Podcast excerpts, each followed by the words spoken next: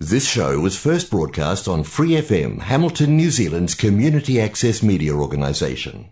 For more information on our lineup of shows and the role we play in the media, visit freefm.org.nz.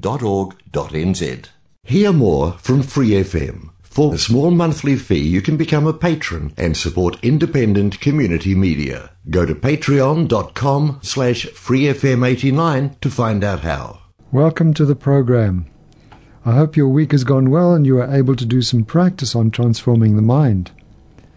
We've been talking about concentration and in particular calm abiding, which is an ability to place your mind on an object and it will stay there peacefully and without effort for as long as you want. It's commonly known as shamatha. Last week we looked at the obstacles we may experience when trying to develop calm abiding and their antidotes. We spoke of 5 obstacles and 8 antidotes, and I wonder if you can remember what they are. The 5 obstacles are laziness, forgetting, laxity and excitement, non-application of the antidotes, and over-application of the antidotes. Laziness, you may remember, comes as a trio. The laziness of procrastination, that's putting your practice off till a later date. The laziness of being attracted to objects other than your practice, like perhaps computer games. And the laziness of putting yourself down or inadequacy, that is, I can't do this, it's too hard syndrome. Forgetting meant forgetting the object of concentration or the instructions. Laxity is heaviness of mind, and excitement is a mind focused on objects of attachment. Then non-application of the antidotes happens especially when we're experiencing laxity or excitement and don't do anything about it. We don't apply the antidotes. Most of us don't have to worry about over-application because it applies to people who no longer experience laxity or excitement. When they still apply the antidotes, even though the obstacles are no longer there, they're guilty of this fault. So those are the 5 obstacles. Then the antidote for laziness is a combination of faith, aspiration, effort, and pliancy. The antidote for forgetting is mindfulness, and the antidote for laxity and excitement is a combination of mindfulness and alertness. To counter non-application, we of course apply the antidotes, and conversely, stop applying them when we find we don't need them in over-application. Now that's a brief summary of what we went through last week, just to refresh your memory. Now before we go any further, let's just set a positive motivation for the program today. Remember that the best motivation is to gain enlightenment to be the best benefit to all other beings, just as the Buddha did. Any other motivation has a much less powerful effect. So if you can, make that your motivation today. If it's too much to ask, think at least that this program will become a cause for your own enlightenment and freedom from all suffering and dissatisfaction.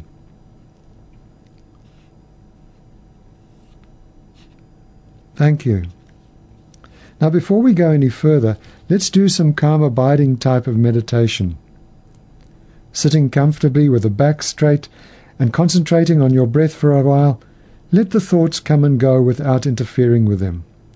Just try to keep your mind on the breath, but if it wanders, gently bring it back and concentrate again without any comment or judgment.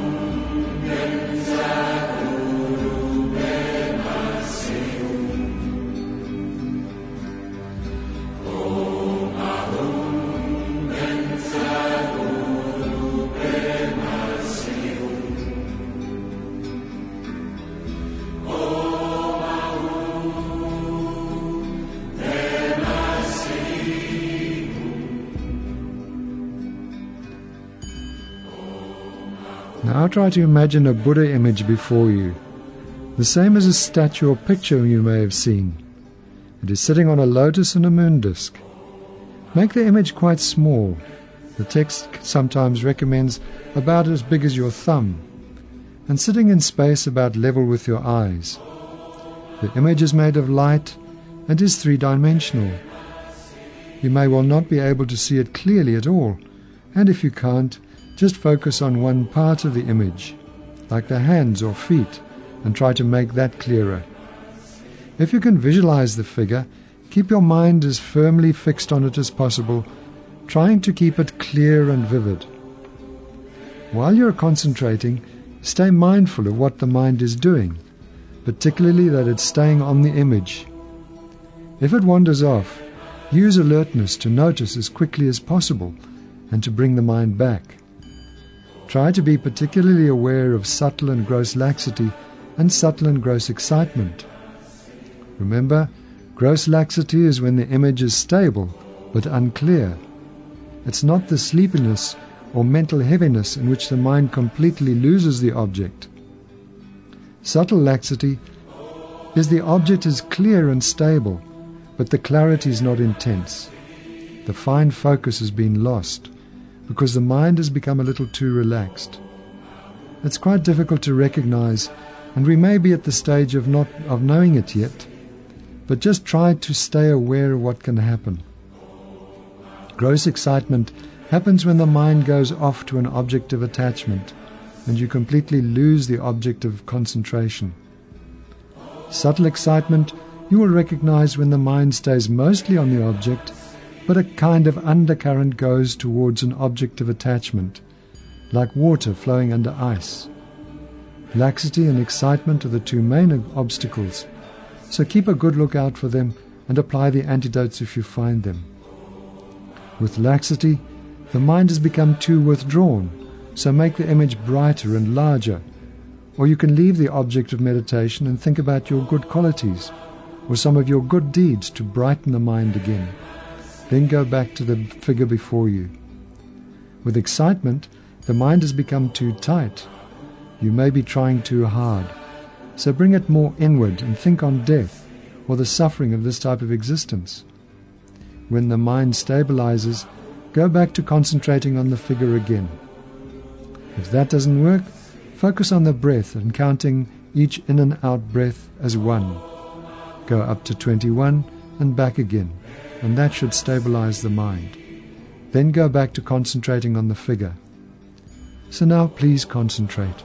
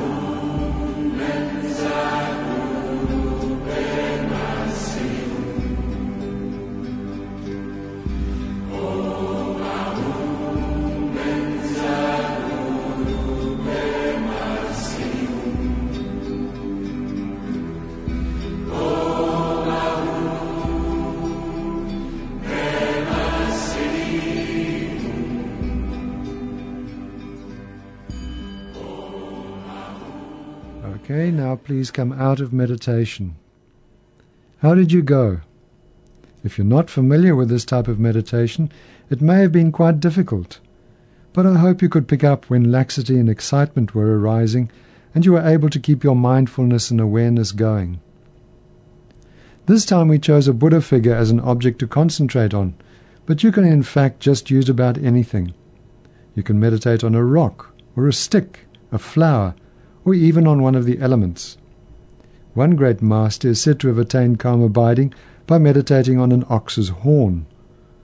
It's best to choose an object that suits your personality and inclination and that you like meditating on. But that doesn't mean something you have lots of attachment for. Meditating on your beloved Mercedes-Benz isn't going to lead to calm abiding. It will probably just increase your clinging and lust. Meditating on a Buddha image is said to have a special advantage because you accumulate lots of merit even while you're meditating, and it also helps to purify your negative karma because the object is so powerful and has such a strong effect on your mind. Anyway, whatever object we choose, we should stick with it and not meditate on one object one day and another the next day. Also, we shouldn't do other practices very extensively if we're trying to develop calm abiding. Just stay with the one as much as possible.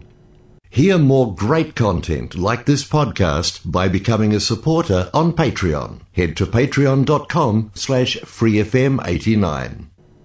So say we decide to meditate on the image of the Buddha. As we did in the exercise at the beginning of the program, it's good to make the image not too big. Actually, the best is whatever suits your mind. It shouldn't be bigger than life size. You may find it difficult to keep all the details or even the whole figure in mind. It should also not be smaller than a mustard seed, and as you know, a mustard seed is pretty small. So somewhere between life size and a mustard seed. In the beginning, the image will probably not be too clear, but that's okay, don't try and push it. You'll just land up with a headache. Even if you can't see the image at all, just think that the vaguest shape and color is before you. As you practice, it will become clearer, though it may take a long time. It's said that we should build the image up bit by bit, starting with something like the feet or the hands, or even the lotus flower the image is sitting on. Then, as bits become clear, we can add other bits until we have built up the whole figure.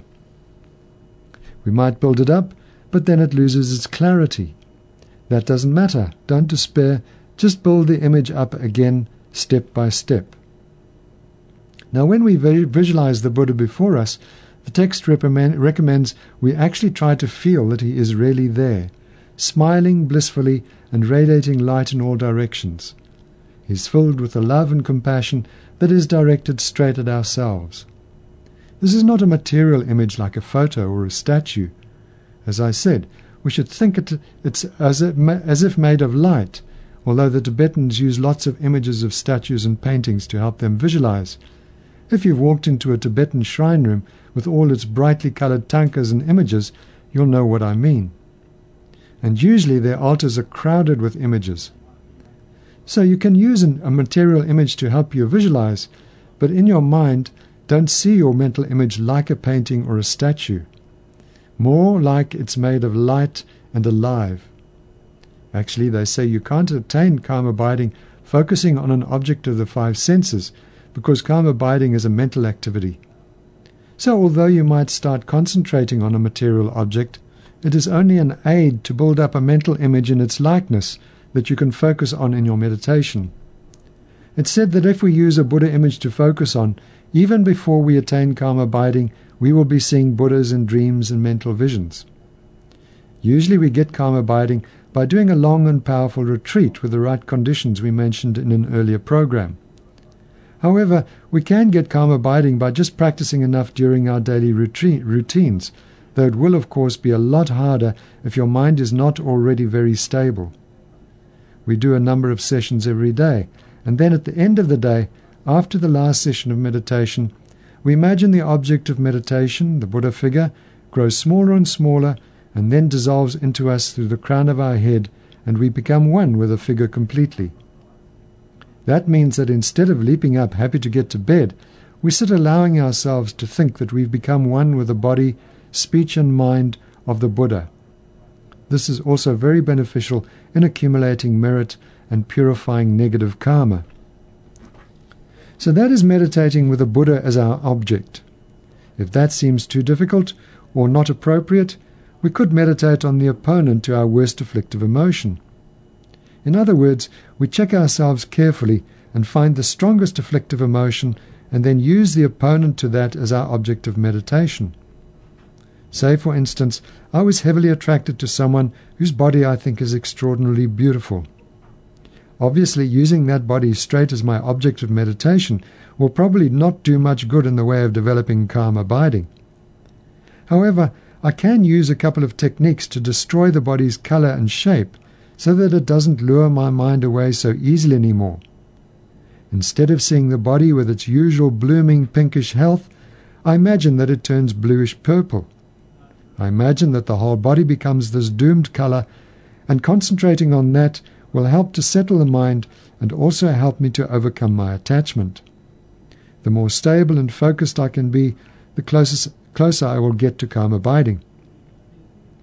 I can link that meditation on color with a meditation on destroying the shape of the body, especially if it's the shape I'm most attracted to.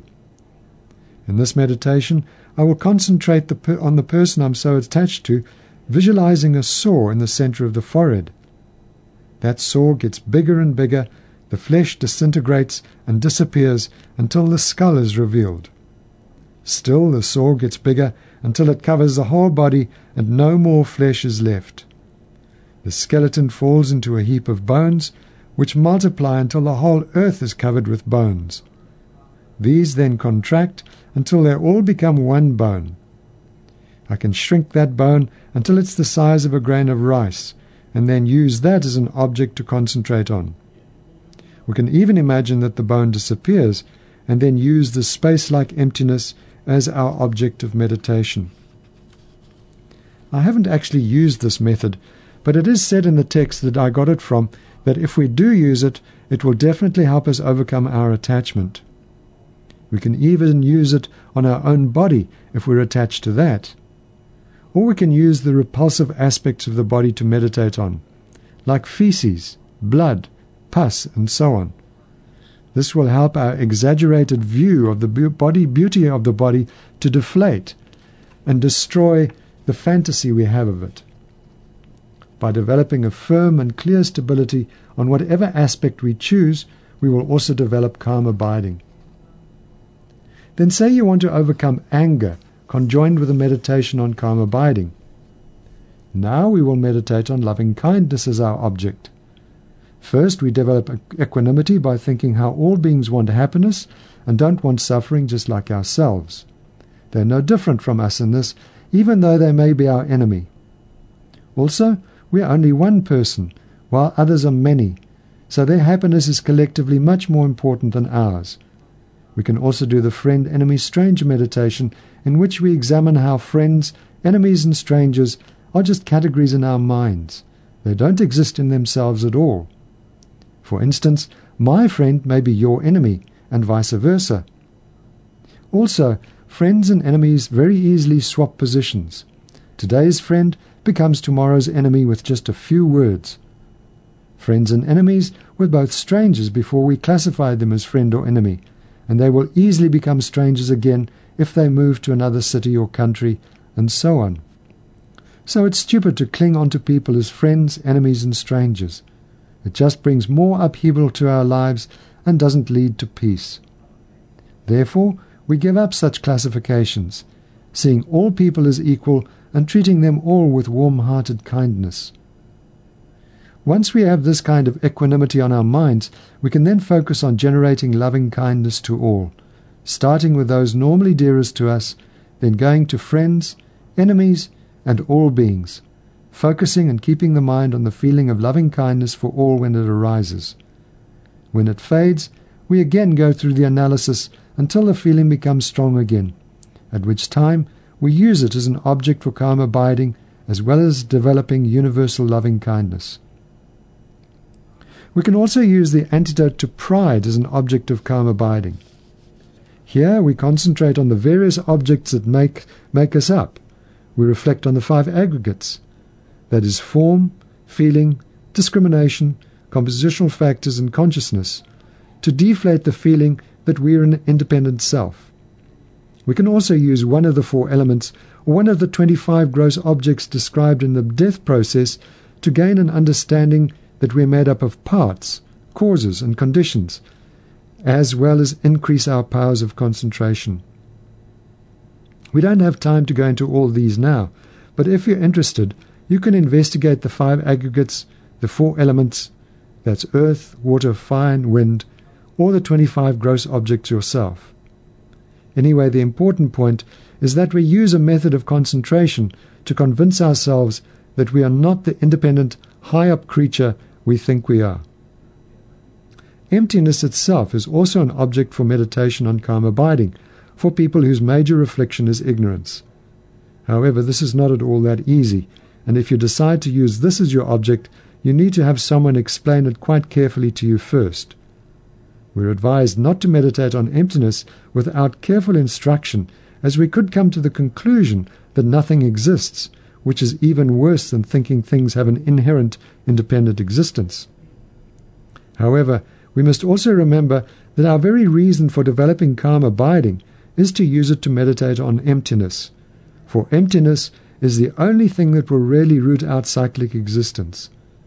So if we can use emptiness as our object for calm abiding meditation, we'll be killing two birds with one stone, as it were. I'm not sure whether the breath itself can be used as an object to develop calm abiding. My teacher once told me that it couldn't because it was a moving object, but I have read that it is possible. Perhaps my teacher was giving me personal advice, and some people can use the breath as their object. If our minds are filled with uncertainty and vacillation, or jumping around like a Mexican bean, breathing meditation is good to help it settle down. We can use the five aggregates to develop calm abiding, not to counteract pride, but instead to deepen our understanding.